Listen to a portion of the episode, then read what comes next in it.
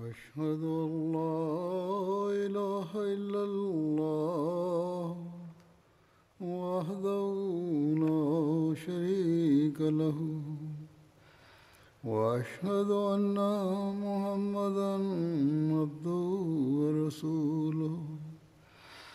أما بعد فأعوذ بالله من الشيطان الرجيم.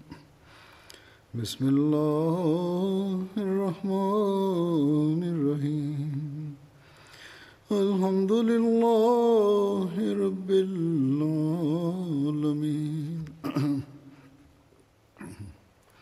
الرحمن الرحيم. مالك يوم الدين. إياك نعبد وإياك نستعين. اهدنا الصراط المستقيم. صراط الذين أنعمت عليهم. غير المغضوب عليهم ولا الضالين.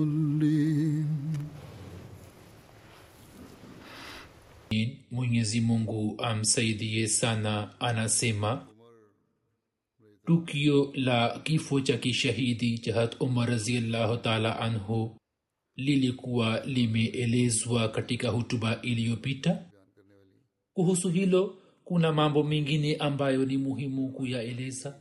Riwaya ya sahih bukhari iliyokuwa imeelezwa kutoka riwaya hiyo ilikuwa ikionekana ya kwamba hat umar aliposhambuliwa sala ya alfajiri pia ikasaliwa wakati huo huo na wakati ule hat umar alikuwa miskitini ilhali riwaya zingine zinasema ya kwamba hat umar mara moja akapelekwa nyumbani na sala ikasaliwa baada yake kama alama ibni hajar aliyeendika maelezo ya sahih bukhari akiandika riwaya nyingine chini ya riwaya hiyo anaandika ya kwamba hat abbas anasema ya kuwa damu ya hat umar ilipoanza kumwagika zaidi naye akazimia mimi nikambeba na watu wengine na kumfikisha nyumbani.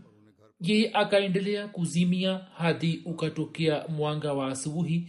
Yeye alipozinduka akatuona na akasema je watu wameswali tayari nikasema ndiyo. Hapo yeye akasema mtu hana uislamu wowote aliyeacha swala kisha akatawaza na akaswali.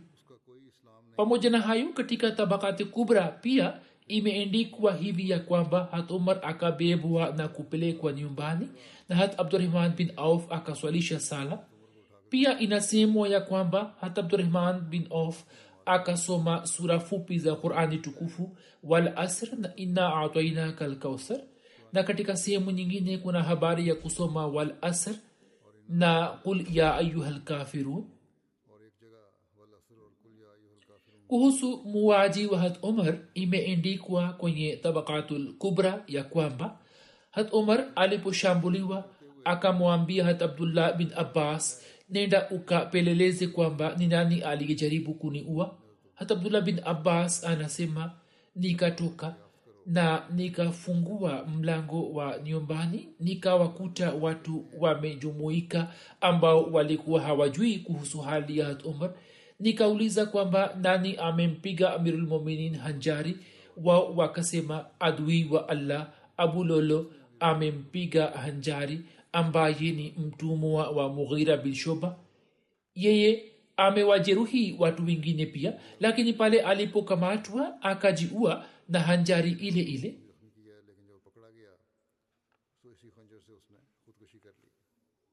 Kuhusu swala hili ya kwamba je kifo cha kishahidi cha hat umar kilitokana na njama fulani?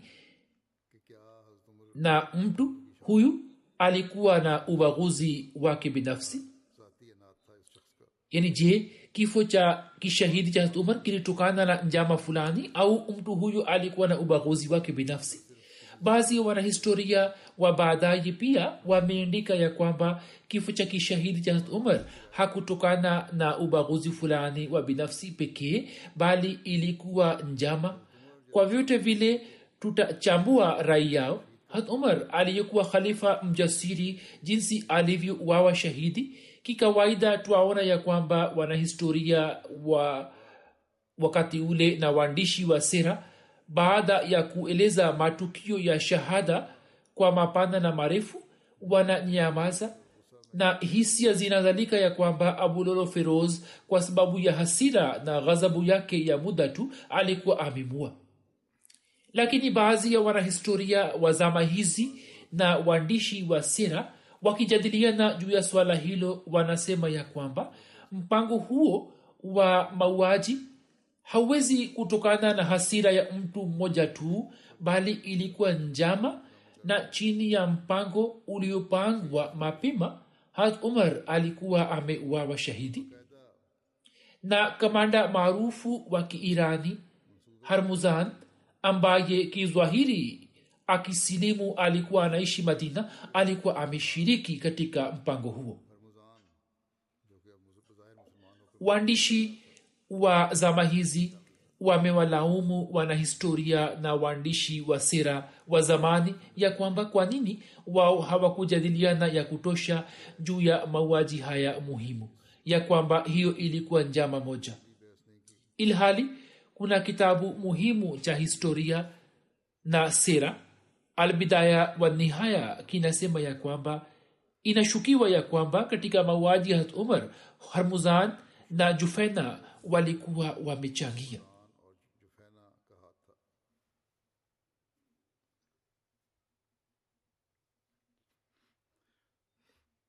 Hivyo uandishi wa historia ya harat umar wakijadiliana juu ya mashaka haya wanasema kwamba hiyo ilikuwa njama iliyopangwa. Katika waandishi hawa kuna muhammad raza saheb anaandika katika kitabu chake sirat umar faruk ya kwamba hat umar alikuwa hamruhusu mtumwa yeyote aliyebalehe kuja madina mpaka hat mughira bin shoba mkuu wa kufa akamwindikia barua ya kwamba yeye ana mtumwa ambaye ni fundi mahiri. Yeye anaomba rukhsa kwa ajili yake kwamba aje madina. Na mughira bin shaba akasema ya kwamba huyu ni mjuzi wa mambo mingi na watu wengi watapata faida kutoka kwake. Yeye ni fundi chuma mchoraji mahiri na ni fundi mbao. Hat umar akamwindikia hat mughira barua na akampatia ruksa ya kumtuma madina. Hatmughira akamtoza dirhamu mia moja kwa mwezi. Yeye akaja kwa hat umar na akalalamika kuhusu ushuru wake kwamba ni mwingi sana. Hat umar akamuuliza kazi gani waweza kuzifanya vizuri? Yeye akamwambia kuhusu shughuli zake alizokuwa anazijua sana. Hat umar akasema kutokana na umahiri wako katika shughuli ushuru wako ushuru wako huo si mwingi. Ye akarejea huku akikasirika juu yake. Hatumar akasita kwa siku kadhaa. Siku moja mtumwa huyo huyo akapita karibu yake. Hatumar akamuita akasema mimi nimepata habari kwamba wewe unaweza kutengeneza vizuri kinu kinachoendeshwa na upepo. Mtumwa huyo akaelekea kwa hat katika hali ya hasira na akasema kwamba nitakutengenezea kinu ambacho watu wataendelea kukizungumzia sana. Mtumwa huyo aliporejea hat umar akaelekea kwa wenzake na akasema kwamba mtumwa huyo amenitishia sasa hivi. Siku chache zikapita abulolo alikuwa ameficha katika shuka yake hanjari yenye ncha mbili ambayo kishikio chake kilikuwa katikati yeye akamvamia hat kama imeshaelezwa katika tukio la shahada. Yeye alikuwa amechomwa kisu chini ya kitovu chake.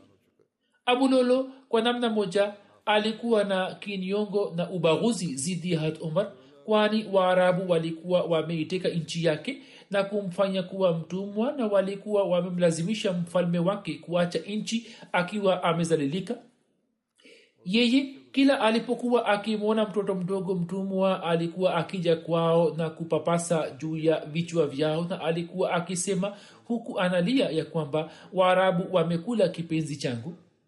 Abulolo aliponuia kumua hat umar akatengeneza hanjari yenye ncha mbili kwa hamu sana akainoa kisha akatia kwenye sumu kisha akaaja nayo kwa harmuzan na akasema unaonaje kuhusu hanjari hiyo?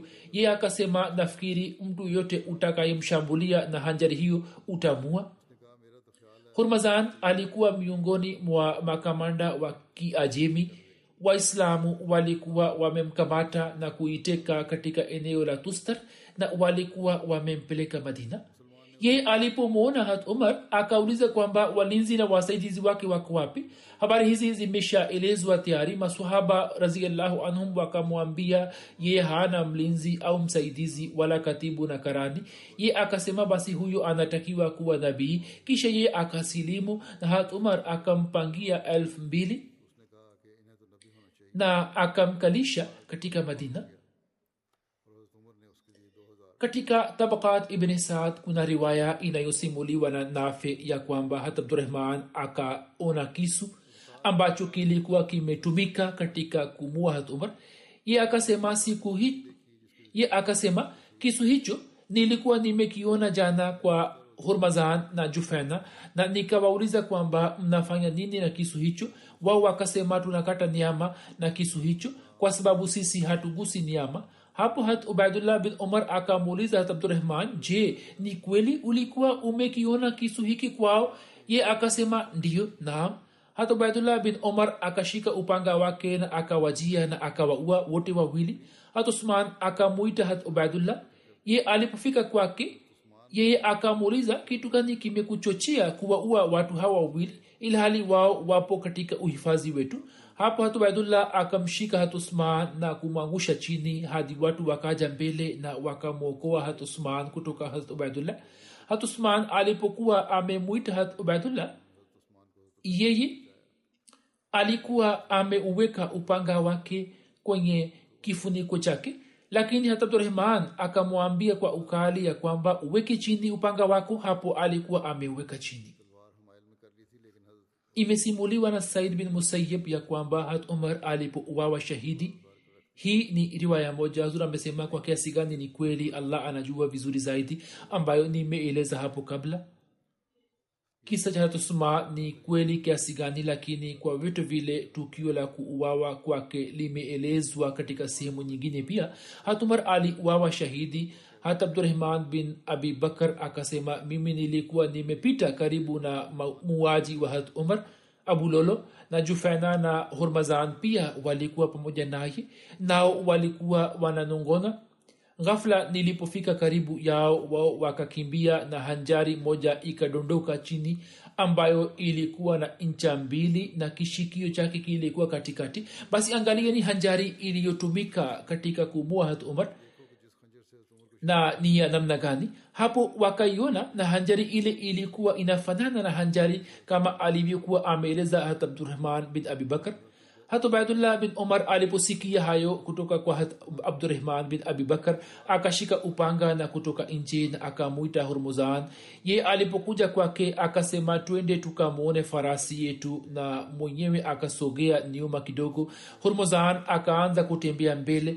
Ye akamshambulia kwa upanga wake hata ubaidullah bin umar anasimulia kwamba hormuzan alipohisi joto la upanga alikuwa amesoma la ilaha illallah. Hata ubaidullah anasema ya kwamba mimi nikamuita jufena. Yeye alikuwa nasrani mmoja katika wanasara wa hira yeye alikuwa msaidizi wa saad bin abi waqas. Yeye alikuwa amemtuma madina kwa ajili ya suluhu iliyokuwa imetokea kati yake na kati yao. Yeye alikuwa akifundisha uandishi katika madina. Mimi nilipompiga upanga yeye akatengeneza nishani ya msalaba mbele ya macho yake. Kisha tubaidullah akaja mbele na akamua binti ya abu lolo aliyekuwa anajidai kuwa muislamu.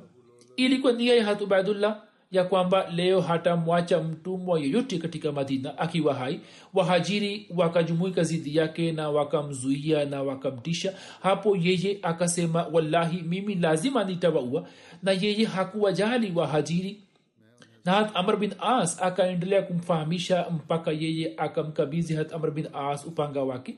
Kisha hat saad bin abi waqas akaja kwake. Wao wakashikana nywele za vichwa vyao ilmuradi hat ubaidullah akawaua hurmuzan jufaina na binti ya abu lolo.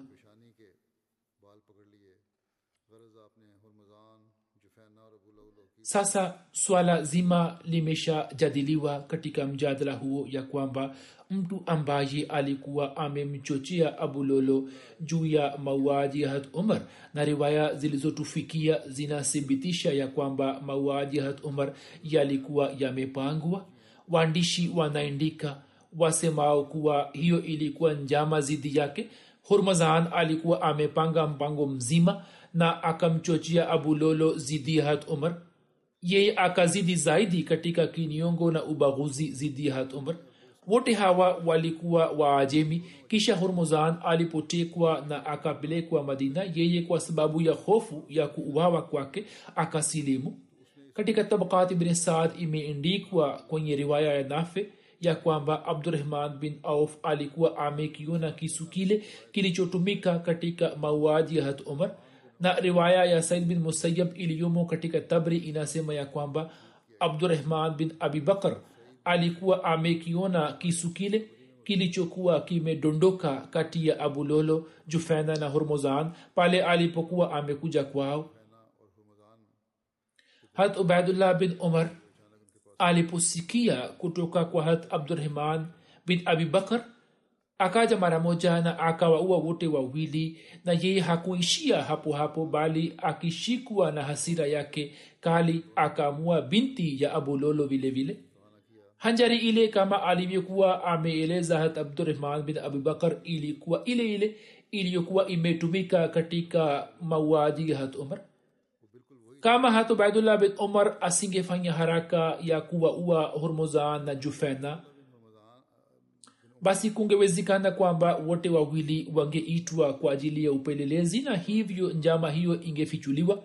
Kama vitu hivi vyote viangaliwe jambo hili linakuwa wazi kama mchana ya kwamba hiyo ilikuwa njama iliyopangwa na mtu aliye iliyokuwa imepangwa na mtu aliyetekeleza njama hiyo na kumua hat umar alikuwa abulolo hayo ni maelezo ya wale wanaosema kwamba hiyo ilikuwa ni njama. Vivyo hivyo kuna mwandishi mwingine wa sera daktari muhammad hussein hekel anaandika kwenye kitabu chake ya kwamba tukio lenyewe ni hili ya kuwa waislamu walipopata ushindi juu ya wairani na wakristo na wakachukua utawala wa nchi zao na wakamlazimisha mfalme wa iran kuondoka kutoka nchi yake. Kuanzia wakati ule wairani wayahudi na wakristo walikuwa wamejaa na hasira za ubaguzi na kinyongo zidi ya waarabu na hasa zidi ya hat umar na wakati ule pia watu walikuwa wamezungumzia kinyongo na ubaguzi huo na pia walikuwa wamekumbuka jambo hili la hat umar ambalo alikuwa amelisema pale alipojua kwamba mtu aliyemshambulia ni abulolo muirani. Umar alikuwa amesema mimi nilikuwa na wakatazeni ya kwamba msiniletee kwa nguvu mtu asina dini lakini dini hamkukubali jambo langu kulikuwa na idadi ndogo tu ya waajemi wasio na dini katika madina lakini lilikuwepo kundi ambalo mioyo yao ilikuwa imejaa na ghadhabu na hisia za kulipiza kisasi na ambao vifua vyao vilikuwa vimechemka na moto wa kinyongo na bughza na nani atajua yawezekana kwamba watu hawa watakuwa wamefanya njama? Na kitendo hiki cha abulolo kiwe natija ya njama hiyo ambayo wapinzani hawa waislam kwa lengo la kumaliza kiu cha kinyongo na uadui wao watakuwa wameifanya? Na walikuwa wanazani ya kwamba kwa kufanya hivyo wanaweza kuvunja umoja wa waislamu na kuwazofisha wana wa umar walikuwa na haraka zaidi kuliko wengine ya kujua uhakika wa hali halisi. Wao wangeweza kufichua siri hii na kufikia uhakika wake ikiwa abulolo asingejiua lakini yeye akajiua na akaingia kaburini na siri yake. Sasa je jambo limekwisha? Na je hakuna njia iliyobaki ya kufichua siri hii? Mwandishi anayesema kwamba hiyo ilikuwa njama iliyopangwa yaani mwandishi anayesema kwamba hiyo ilikuwa njama iliyopangwa anaandika kwamba mwenyezi mungu mwenye kudra akapenda ya kwamba mkuu mmoja wa uharabuni ajue siri hii na atuelekeze kuhusu njama hiyo hata abdurahman bin auf alipoona kisu kilichokuwa kimetumika kumua shahidi hat umar akasema kisu hiki nilikuwa nimekiona jana kwa hurmuzan na jufena.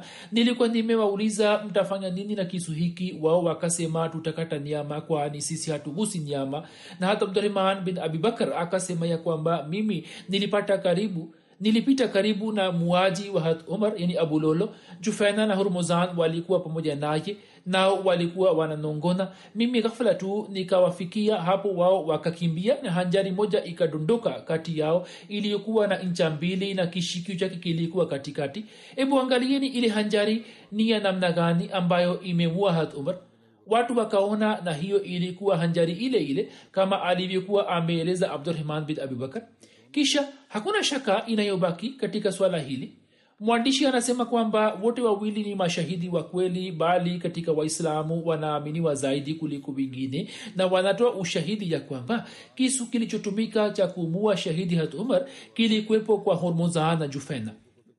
Shahidi mmoja wao shahidi mmoja wao anasema ya kwamba yeye alikuwa amemwona muaji abulolo akipanga njama akiwa pamoja nao na sawa na mashahidi wawili hiki ni kisa cha usiku ule ambao asubuhi yake hatumar akashambuliwa.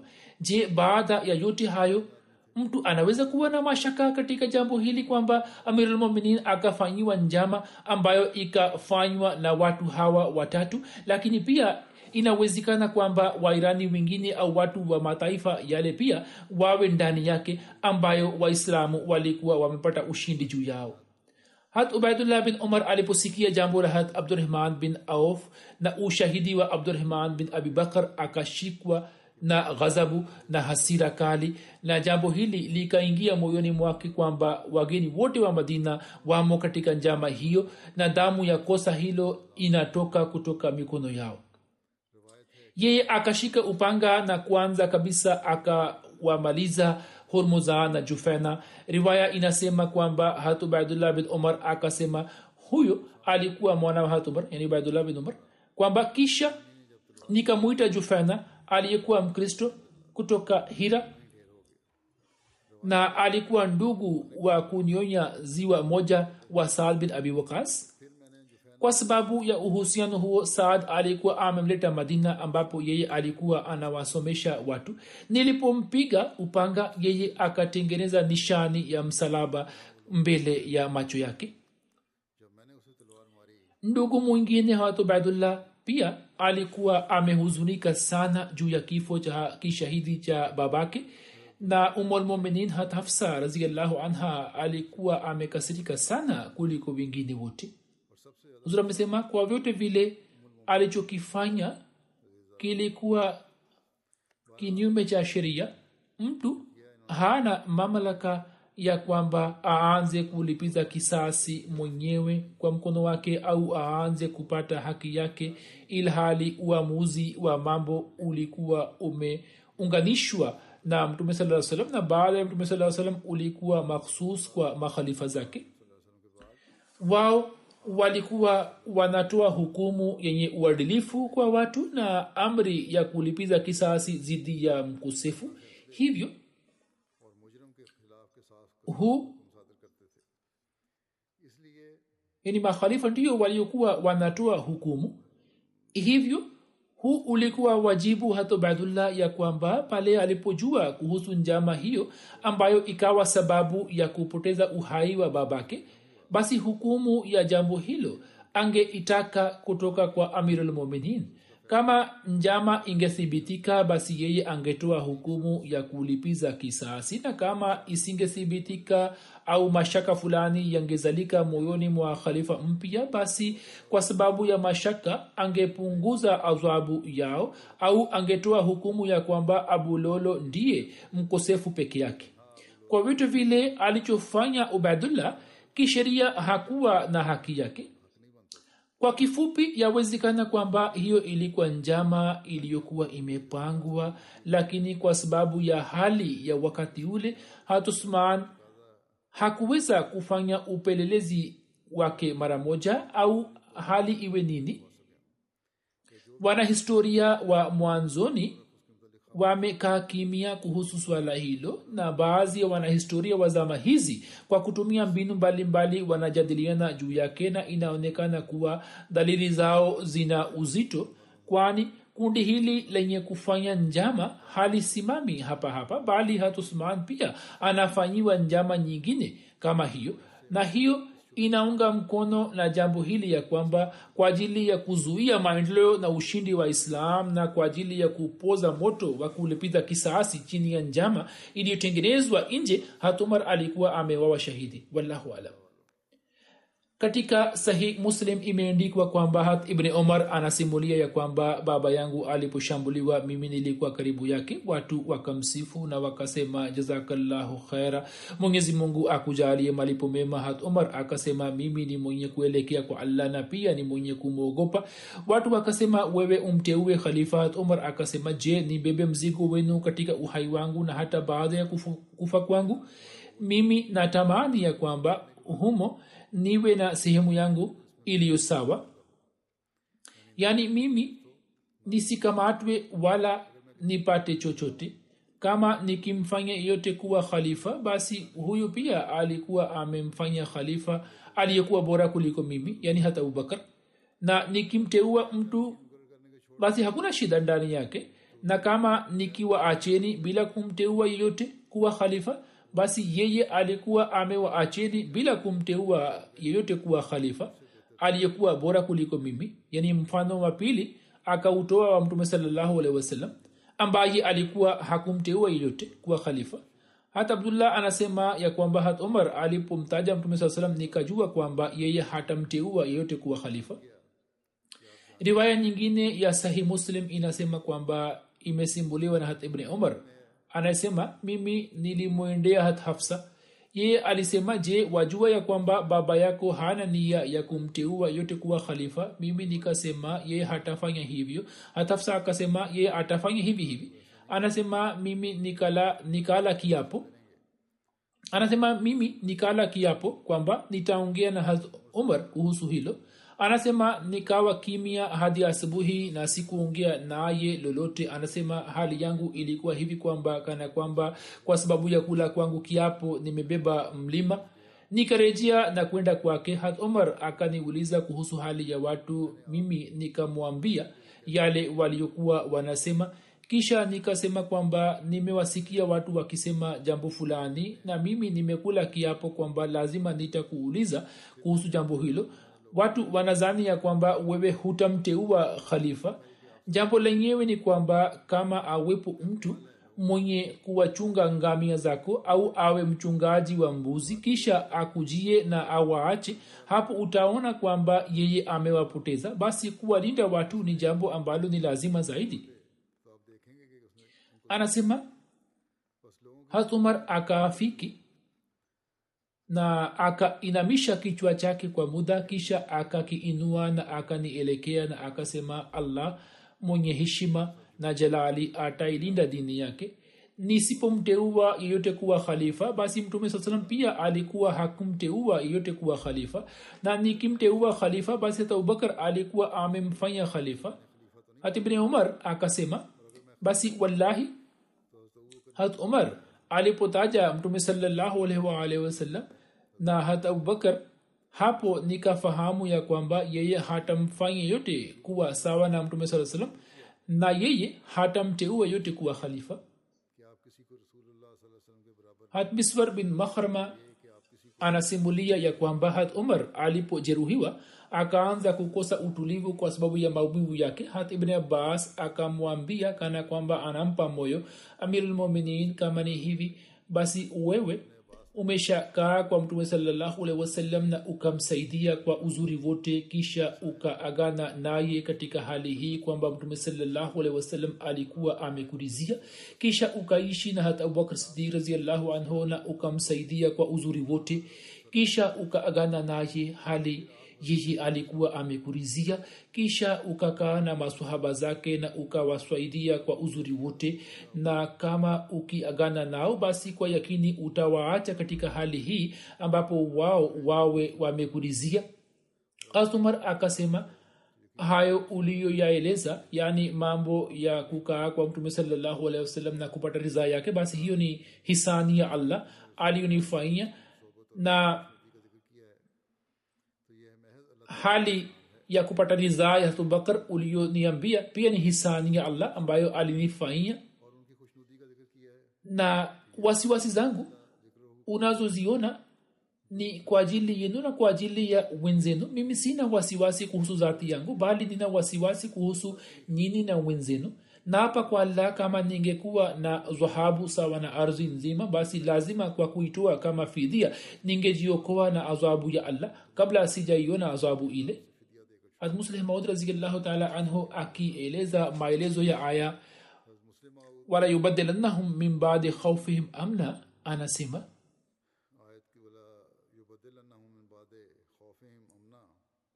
makhalifa hawakupata shida yoyote ambayo walipata hofu juu yake na kama ikaaja basi mwenyezi mungu akaibadilisha katika amani hakuna shaka ndani yake kwamba hat umar akauawa shahidi lakini matukio yanapoangaliwa hapo tunapata kujua kwamba hat umar hakuwa na hofu yoyote kutoka shahada hiyo bali yeye alikuwa anafanya maombi ya kwamba ewe allah nijalie kifo cha kishahidi na ni uwawe shahidi katika madina.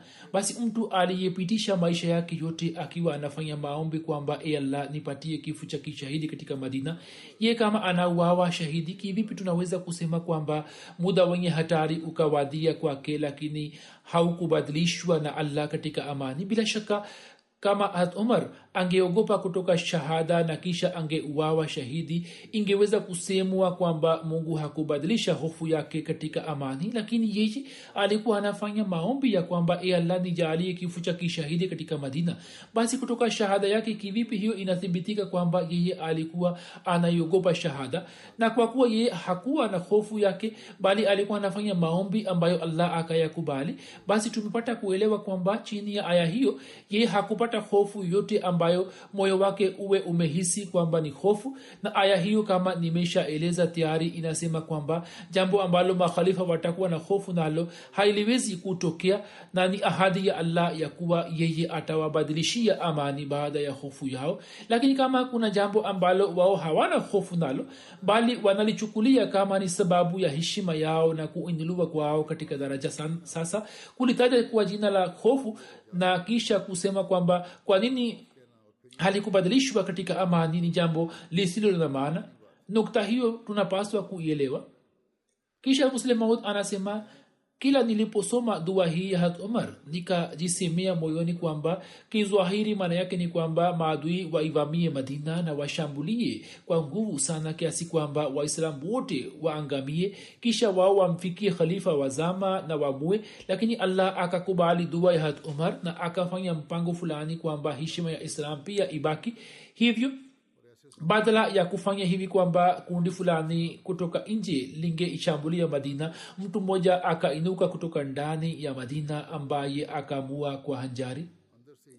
Hamusleh maud akieleza mafundisho ya islam kuhusu watumwa anaandika na ameeleza tukio la shahada ya had umar na sababu yake? Anasema kwanza amri ilitolewa ya kwamba nini mkiwafanya hisani muwaache huru bila kupokea malipo yoyote. Yaani muwaache watumwa bila kupokea chochote. Kisha ikasemwa kwamba kama hamwezi kufanya hivyo basi baada ya kupata malipo muwaache huru. Na akibaki mtu ambaye asiwe na uwezo wa kulipa na serikali na nchi alikotoka pia isiwe na nia ya kumwachisha. Na hata jamaa zake na watu wa familia yake pia wasimjali kwa namna yoyote basi yeye anaweza kutoa taarifa na kuweka awamu za kulipa fidia. Yaani kisha mtumwa huyo mwenyewe anaweza kujipangia awamu za kulipa fidia. Na katika hali hiyo hela atakayochuma itakuwa ya kwake ukitoa kiasi kile kilichopangwa kulipa na yeye atakuwa huru. Yaani hela ambayo yeye atachuma baada ya kulipa kiasi kilichopangwa hela yake kwa ajili ya kupata uhuru hela itakayobaki itakuwa ya kwake na huo ni kama uhuru.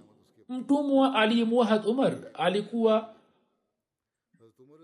mtumwa aliyemua hat umar pia alikuwa na hali hiyo ambaye alikuwa amefanya mkataba. Mtumwa huyo alikuwa anahisi mtumwa huyu alikuwa anaishi kwa muislamu. Siku moja akamwambia kwamba sasa nina uwezo wa kulipa hivyo niambie kuhusu fidia yangu mimi nitalilipa katika awamu na polepole pole nitalipa yote. Muislamu akaweka kiasi kidogo tu na mtuma huyu akaendelea kulipa. Safari moja akaja kwa umar na akamshtaki mliki wake akisema kwamba mkuu wangu ananiwekea awamu kubwa na wewe umwambie ili anipunguzi. Hatumar akapeleleza kuhusu kipato chake na akajua kwamba kipato chake ni kikubwa sana. Hatumar akamwambia kwamba sawa na kipato chako kiasi unacholipa kwa mwezi ni ndogo sana. Hivyo hatuwezi kupunguza zaidi kwa sababu ya hukumu hiyo. Ye akakasirika sana na akafahamu kwamba kwa kuwa mimi ni muirani hivyo hukumu imetolewa zidi yangu na mliki wangu ni mwarabu hivyo ye amependelewa. Hivyo katika hasira hiyo siku ijayo akamshambulia na hanjari na kwa sababu ya majeraha yake hatumar akawawa shahidi. Muslim maud anaeleza zaidi ya kwamba katika dunia kuna vitu viwili tu ambavyo vinakuwa sababu ya kumpotosha mtu. Moja ubaguzi wa hali ya juu au upendo wa hali ya juu saa nyingine kwa sababu ya tukio la kawaida tu ubaguzi wa hali ya juu huzalika katika zama za umar. Angalieni jinsi ubaguzi ulivyozidi kwa kupitia tukio dogo sana ambao umeleta hasara kubwa kwa ulimwengu wa kiislam. Mimi naona kwamba athari ya tukio hilo bado linaendelea. Katika zama za umar kesi moja ikaletwa kwake mtumwa wa mtu fulani. Alikuwa anachuma hela nyingi lakini alikuwa anamlipa mliki wake kiasi kidogo. Hatumar akamwita mtumwa huyo na akamwambia kwamba umlipe zaidi. Wakati ule kwa kuwa mafundi chuma na mbao walikuwa wanathaminiwa sana mtumwa huyo alikuwa anatengeneza kinu cha kusaga unga na hivyo alikuwa anachuma hela nyingi. Hatumar akapanga senti tatu na nusu kwa ajili yake kwamba yeye alipe kwa mliki wake. Hela hiyo ni ndogo sana lakini mtumwa huyo alikuwa na fikira kwamba hatumar ametoa hukumu isiyo sahihi hapo akaanza kuzidi katika bughza safari moja hatumar akamwambia kwamba nitengenezee kinu moja ye akasema nitakutengenezea kinu ambacho kitafanya kazi kubwa. Mtu fulani kwa kusikia maneno yake akamwambia hatumar kwamba yeye amekutishia.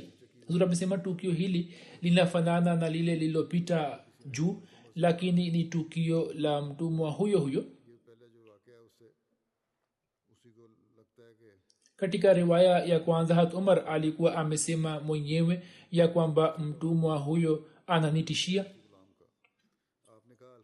Basi siku moja hat umar alipokuwa na swali mtumwa huyo akamua na hanjari yake na akamaliza muslim maud raziallahu anhu anaandika ya kwamba umar ambaji alikuwa mfalme wa mamilioni ya watu na aliyekuwa mtawala wa utawala mpana sana. Ambaye alikuwa kiongozi bora kabisa wa waislamu akawawa juu ya senti tatu na nusu.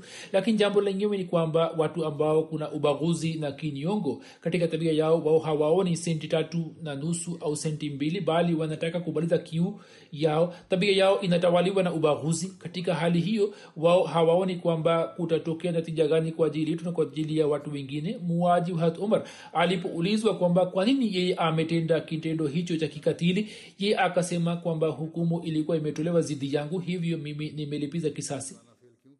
Zura anasema kwamba kauli yake hiyo haijaelezwa hapo kabla huenda pale alipokuwa amekamatwa atakuwa amepata muda fulani wa kusema maneno hayo na kisha atakuwa amejiua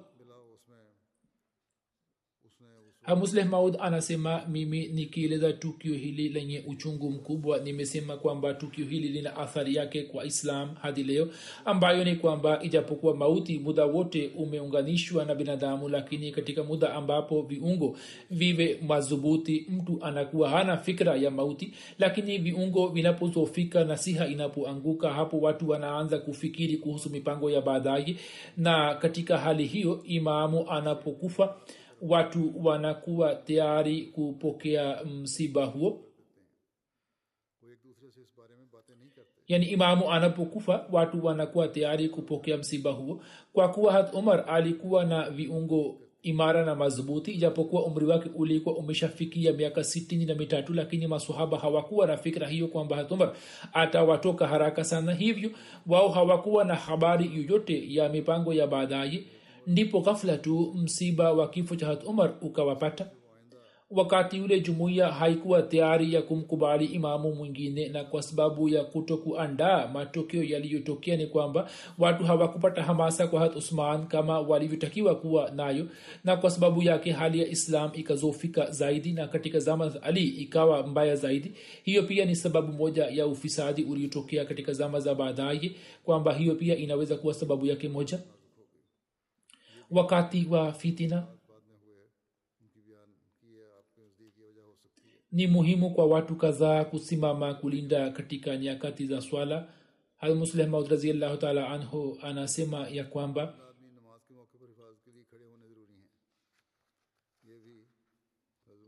na ameeleza tukio la shahada ya umar.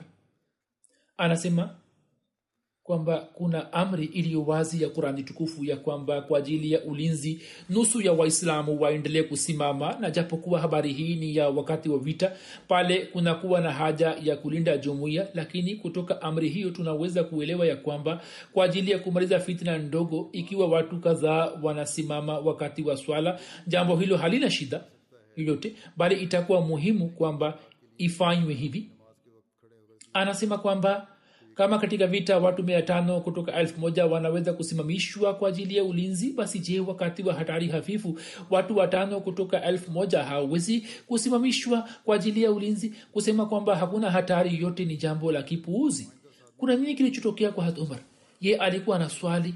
Waislamu pia walikuwa wanaswali ndipo mtu mmoja mzalimu akafikiri kwamba muda huu ni mwafaka wa kumshambulia. Basi akaja mbele na akamvamia na khanjari yake baada ya tukio hilo kutokea. Kama kuna mtu anayesema kwamba kulinda wakati wa swala ni kinyume cha kanuni au sheria heshima ya sala basi hafanyi chochote isipokuwa anazuhirisha ujinga wake mfano wake ni mfano wa mjinga ambaye alishiriki vita na mshale mmoja ukaja kumpiga na damu yake ikaanza kumwagika. Ye akakimbia uwanja wa vita na alikuwa anasema huku anasafisha damu yake ya kwamba e allah hiyo iwe ndoto yangu na habari hiyo isiwe kweli historia inatuambia ya kwamba safari moja masahaba wasipofanya mpango wa kujilinda walikuwa wamelazimika kupata ziki kubwa. Hivyo amr bin as alipoenda kuiteka misri na akayashinda maeneo yake sasa hapo alipokuwa akisalisha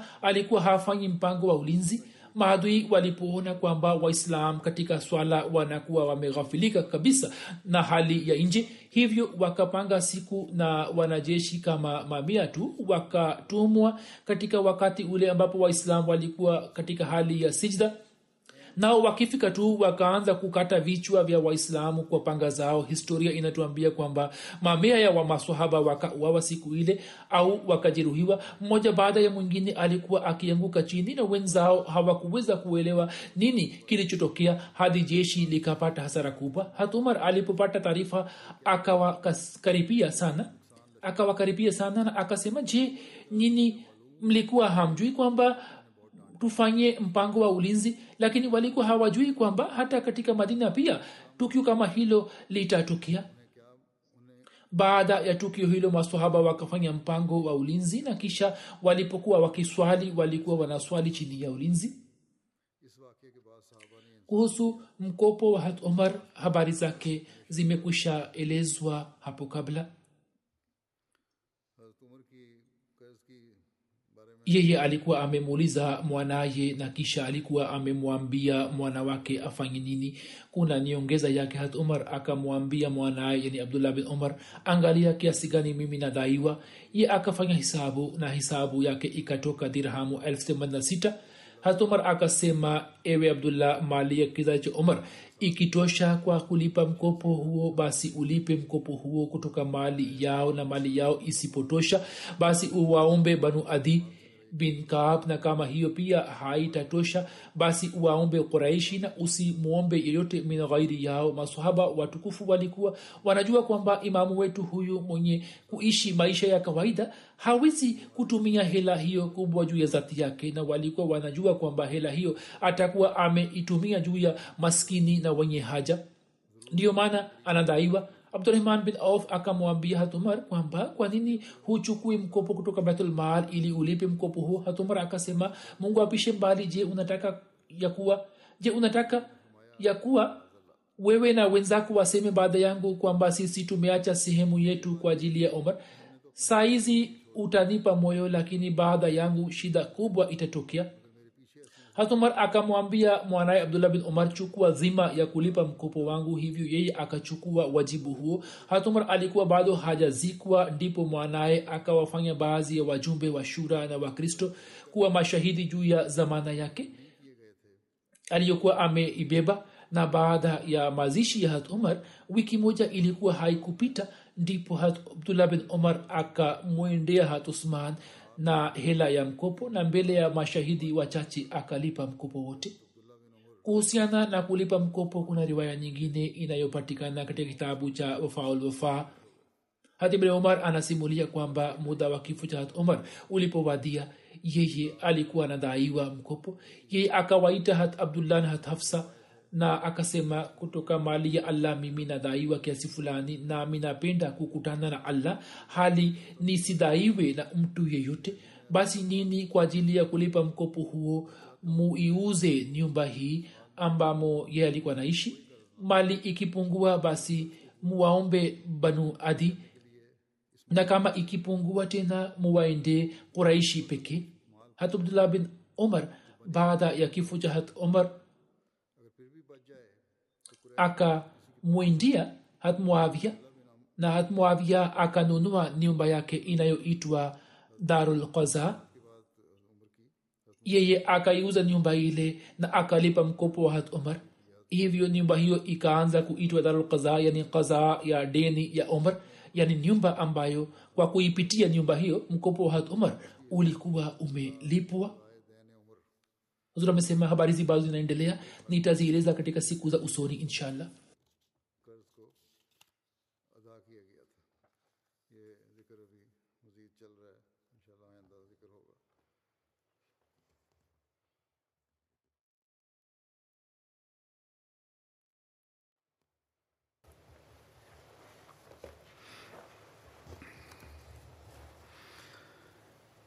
الحمد لله الحمد لله نحمده ونستعينه ونستغفره ونؤمن به ونتوكل عليه ونعوذ بالله من شرور أنفسنا ومن سيئات أعمالنا. من يهده الله فلا مضل له ومن يضلل فلا هادي له. ونشهد أن لا إله إلا الله وحده. ونشهد أن محمدا عبده ورسوله. عباد الله رحمكم الله. إن الله يأمر بالعدل واللسان وإيتاء ذي القربى وينهى عن الفحشاء والمنكر والبغي يعظكم لعلكم تذكرون. اذكروا الله يذكركم وادعوه يستجب لكم ولذكر الله أكبر.